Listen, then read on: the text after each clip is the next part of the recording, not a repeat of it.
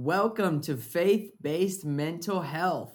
This is the show where we talk about what it would look like for you to be mentally, emotionally, and spiritually healthy. I am your host, Pastor Colt Wagner, and I'm here with my co host, Dr. Ron. How are you, Dr. Ron? Aloha. I am too blessed to be stressed, too great to hate, too fine to whine, too anointed to be disappointed. I'm too sweet to tweet, and uh, I think I'm out of rhymes, but I'm good, infectiously so. I'm I'm glad you're good, and I don't even think that you ever tweet anyway. I don't know if that means you're always sweet or if that's just you don't tweet, but uh, I don't know if Yeah, that has to do I don't know anything about it. Every once in a while, I'll read a news article and it'll say, it'll be from Twitter, and I'll click on it and it'll say, you have no access. I'm like, Like, oh, log, man. log into your Twitter and you're like, uh, Oh, I don't have that. yeah, yeah, yeah. It's uh, definitely, definitely not exactly up to date on all the socials, but that, that's all. That's all good. You, you know, we we still love you anyway. Um, so we've been having some great conversations surrounding uh, this idea of couples fighting fair, which I'm really glad we've gotten to talk about, and we kind of want to transition in this episode um, because I remember you had talked about some secrets that would keep couples from having to even take that time out that we went into in the last episode. Um, so, if you don't mind, could you reveal those secrets to me and to our audience as far as uh, how to even stop us from having to get to the point where we have to take a timeout? What would that? What's that look like? Yeah, I read today that there are two theories for arguing with a woman, and both are wrong. Mm. I knew that was gonna. Yeah, yeah, yeah, yeah. that makes sense. Yeah. okay, so there it's kind of like in fighting fair. How do you avoid uh, you know we you know leaving too much damage. We had made the analogy to the UFC in the last podcast. And I remember listening to a Navy SEAL guy say the best way to avoid a punch is to not be there when it's thrown I like it. You know the, the best weapon you have is your feet not so you could kick but so you could run away you know and, and that was kind of the the timeout principle personified you know is hey we just need to get out of this situation but keeping the same analogy i'd like to talk a little bit about emotional judo i don't know if you know a, a lot about judo there colt and how that works Probably not near enough. So, so tell us about that, and, and what in the world is emotional judo? Yeah, so judo is the sense of I'm using your kinetic energy in a way to get the upper hand, you know. So I am sort of ebbing and flowing. If you're running toward me, I don't run toward you. I sidestep and then you know, continue your energy and then you sort of fall down. Kind of using the other person's momentum against them.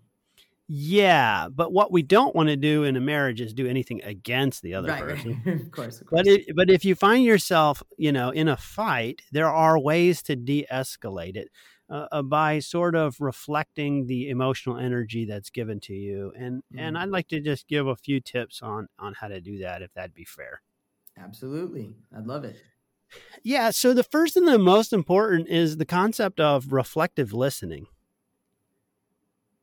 Most of us don't do listening well, if that makes sense. I think a lot of couples would agree with you, and probably they would say that their spouse doesn't listen well, and that spouse would say that their spouse doesn't listen well. I'm sorry, what were you saying? I said I, I think a lot of couples would agree. I think that oh, shut up.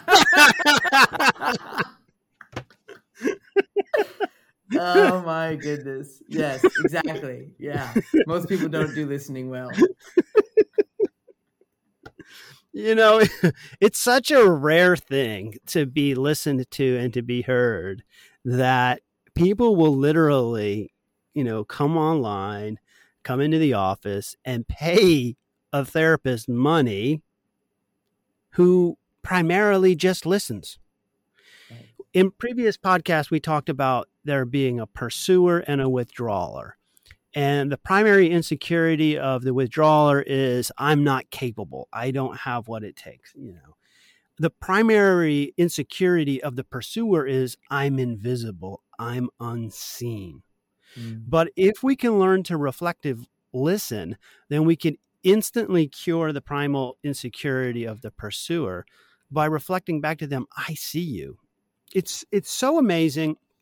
You know, sometimes when I'm just listening to people, I say back to them what I hear them saying to me. And they come back to me weeks later and they'll say things like, Oh, I took that advice you gave and it was life changing. And I'm like, I I didn't actually give you any advice. Right. of course it was life changing. It was your idea, you know. Uh, I I just well, my go, oh. ideas are, are the best ideas. So yeah. Yeah, because if if I tell you what to do, the first thing you're going to do is give me three reasons why it it won't work.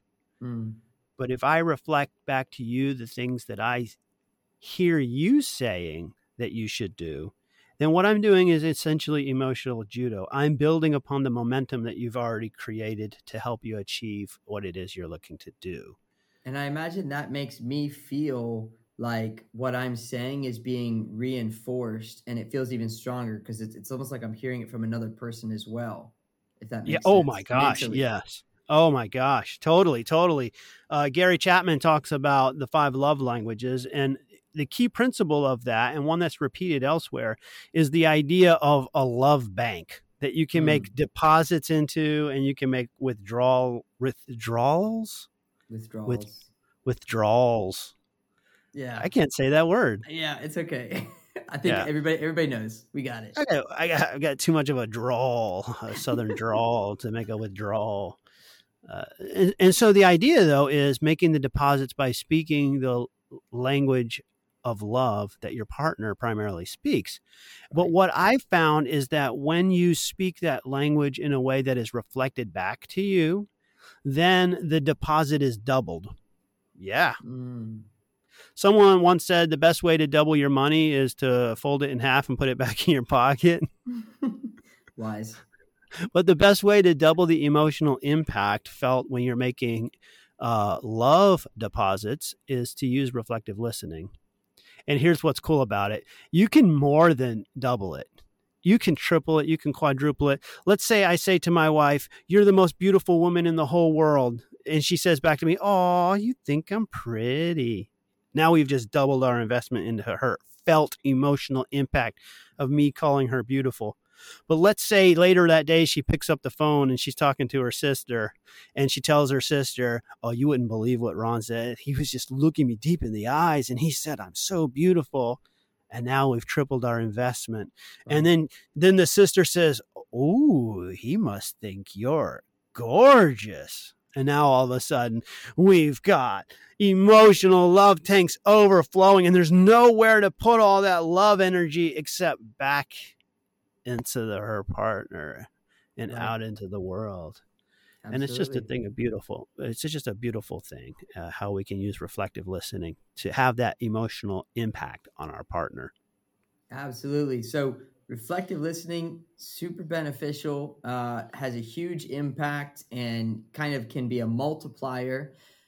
So what exactly does it look like? Um, you said that there's a repeating of what your partner said. Is there anything else to this that you know if you wanted to if you if we were in a counseling session right now and you were showing a couple exactly how to uh, use reflective listening in their communication with each other what would you tell them Hmm. So, so you're you're asking what it would look like to teach reflective listening in, you know, in a live client setting, yeah?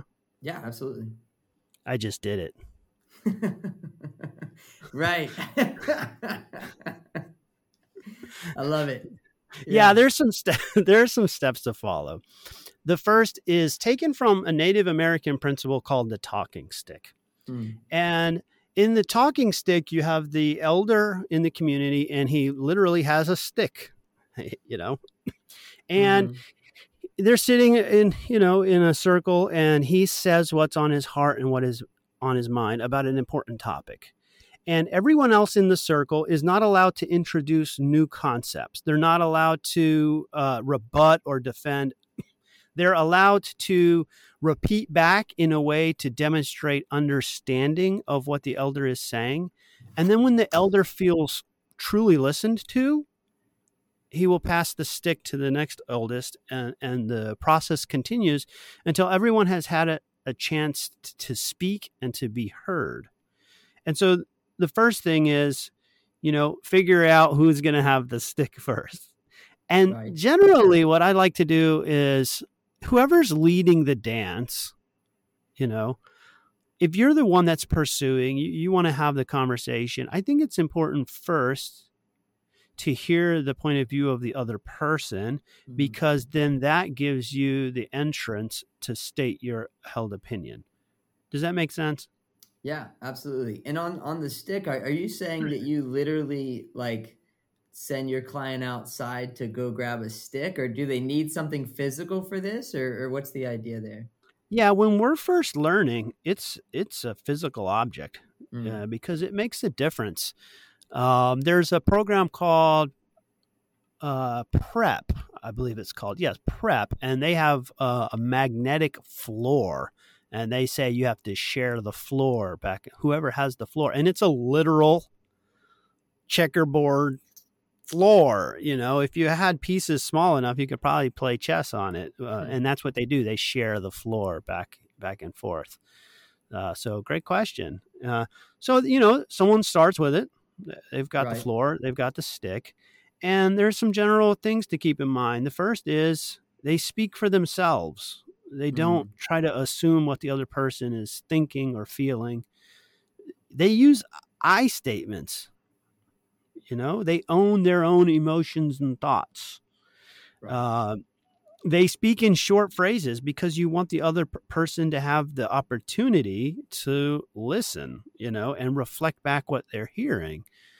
And there are some other just general communication techniques like avoiding terminal language, uh, like always and never. You know, mm. if my wife says to me, uh, you never take out the trash, well, she's probably true. Uh, but all I have to do is find one time in the last 15 years I did, and I win the argument. You know, that's why we just avoid terminal language altogether. Yeah.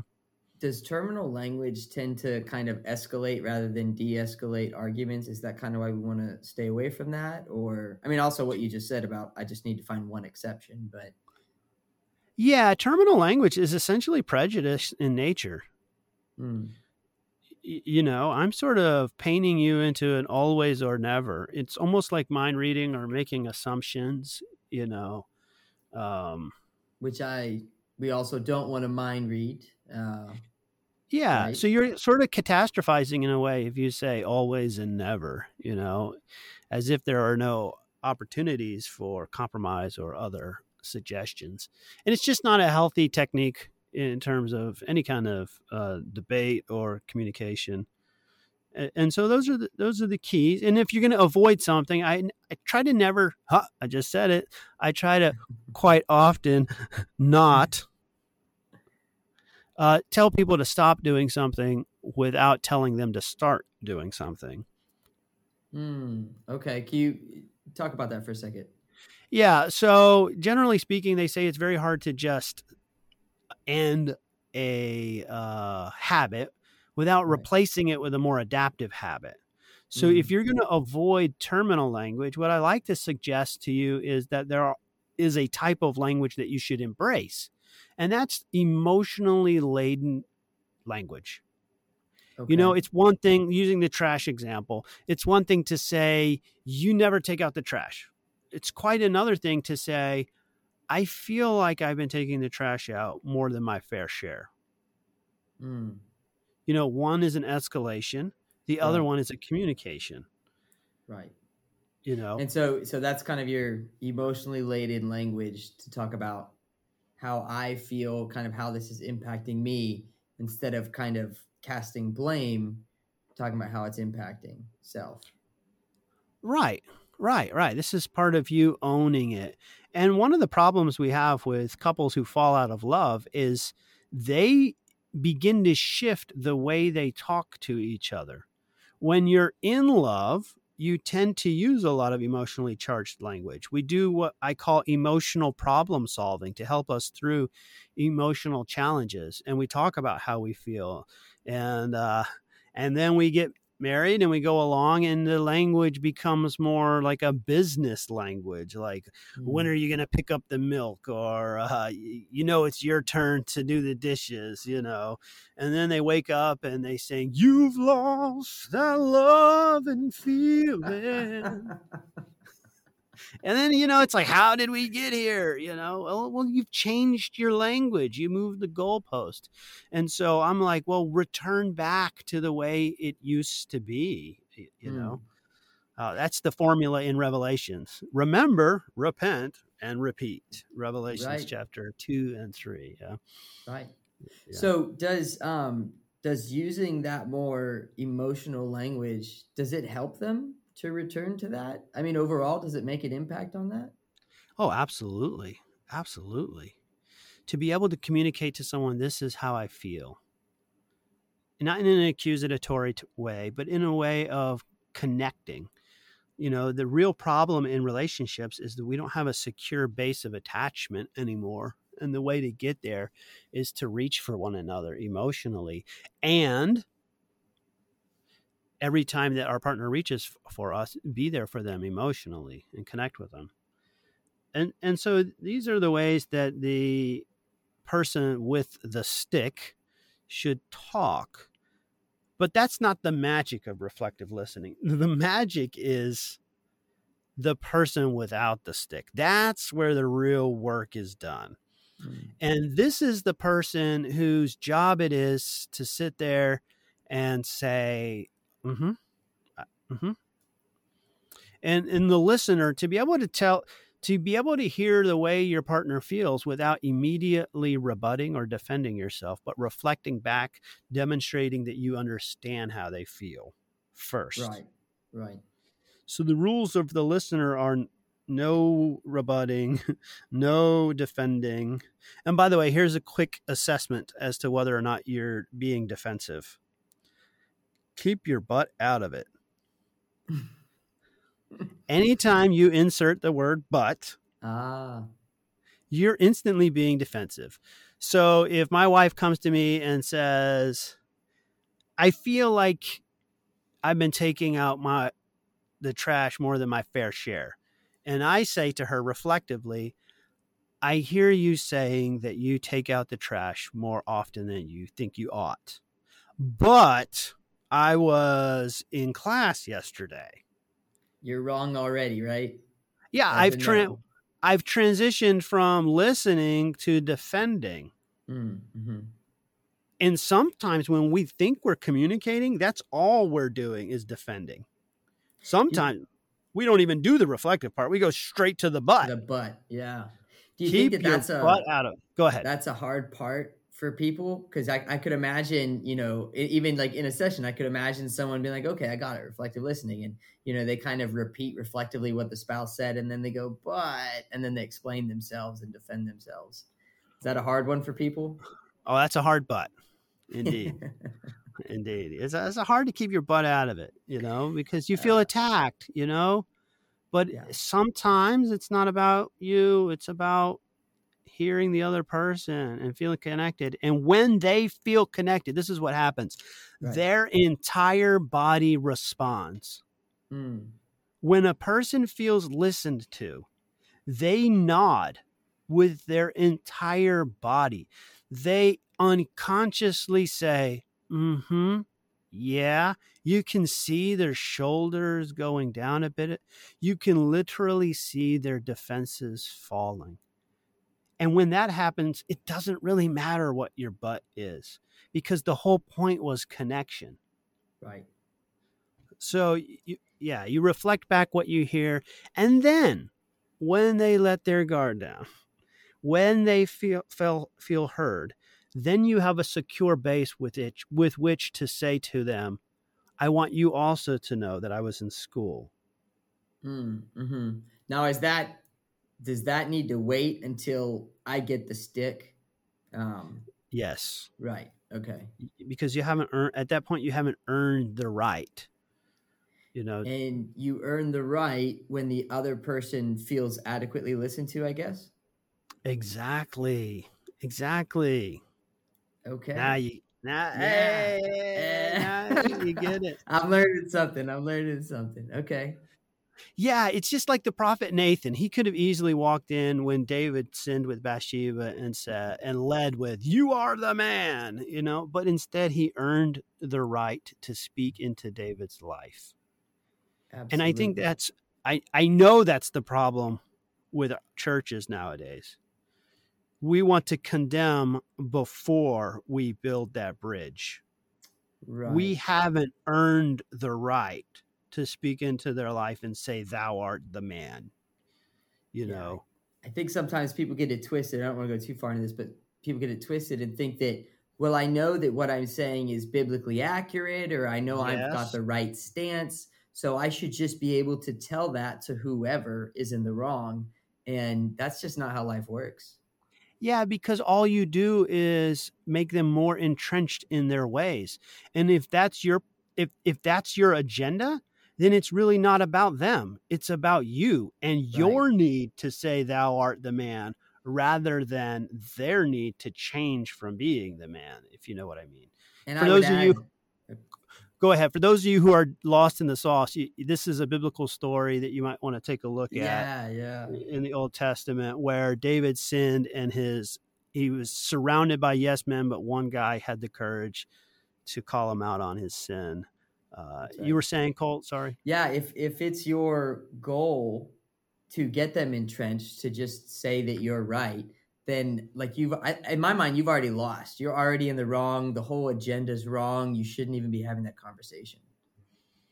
Yes.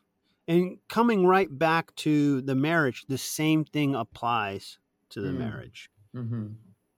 If all you do is nag and point out how your partner is wrong, then you haven't actually earned the right for them to hear your complaints. And guess what? They're not going to hear. They will hear perhaps, but not listen. Right, right. And there's a difference. Yeah, my children are very good at this. I, I can say to them, uh, clean up your room, brush your teeth, go to bed, and come back uh, 45 minutes later, and none of those things are done. And say to them, You are not listening. And they can say back to me, Yes, we are. You said, you know, clean up your room, brush your teeth, go to bed. So they clearly heard me. They just didn't listen. Yeah, yeah. Listening, there, there's kind of an action element to it as well. Um, Yeah. So if couples can abide by the principles of reflective listening mm, and learn to share the stick back and forth, then essentially we can get to a place where we don't necessarily need to use the timeout very often. Right, right. Because we, because again, the whole purpose of the timeout kind of, if you haven't listened to the last episode, you ought to. It's it's on the timeout. Uh, but the whole purpose was you kind of feel like the next thing, the next thing I'm going to say is detrimental to this relationship. It's not good. It's bad. And so I'm going to take time out and give myself a breather and be intentional about how I prepare to have this conversation again. But if I feel listened to, and if we both feel listened to, I'm probably not going to have to take that time out with my wife. And so that's that's what you mean, right? Oh yeah. Yeah, exactly. That's you hit the nail on the head there. And uh, so for more information, if people are still stuck in communication patterns that are like a shallow grave, uh, they can always hook up with a life coach. They can hook up with a therapist. They can read a good book. And all of those resources can be available at serenitycarecounseling.com. Uh, talk to a pastor, talk to a friend. Um, patterns of miscommunication do not have to define your relationship. Absolutely. And another thing I'd recommend is, um, you know, if if you're listening to this and you're married and and this is good for for what you're for you and your spouse, invite them to listen to it with you. Don't shove it in their face and say, "Hey, you need to listen to this," but maybe just say, "Hey, can we listen to this together?" Um, and and that might do some good as well. Learning these techniques uh, as a couple and, and learning some of these things for sure. Well, Dr. Ron, I think that is about our time. Uh, I just want to say thank you for yet another great conversation, another great episode. And, and like you said, if anyone wants to learn more or, or dig deeper into this, they can contact us, ask us questions, um, or perhaps hook up with a counselor or a life coach at serenitycarecounseling.com. Of course, that will be in the show notes. Before we go, any final thoughts, Dr. Ron? Yeah, just remember this is not something that defines your life, it's a skill that can be mastered you know, good communication isn't something that comes naturally out of the womb. In fact, most communication out of the womb sounds a lot like some of our fights. Right. wah, wah. and that gets all anyone who's parented uh, and uh, has woken up at 3 a.m. knows that that gets old after a while. And uh, hopefully, for you guys in your marriage out there listening, it, your communication doesn't sound like that. But you've learned, just like that child has learned to communicate through life, you can get better and better at this. Absolutely. So be patient with yourself and be patient with your spouse as you work toward these good communication skills and, and, and keep listening uh, so we can keep being an aid to you, to both of you in that way.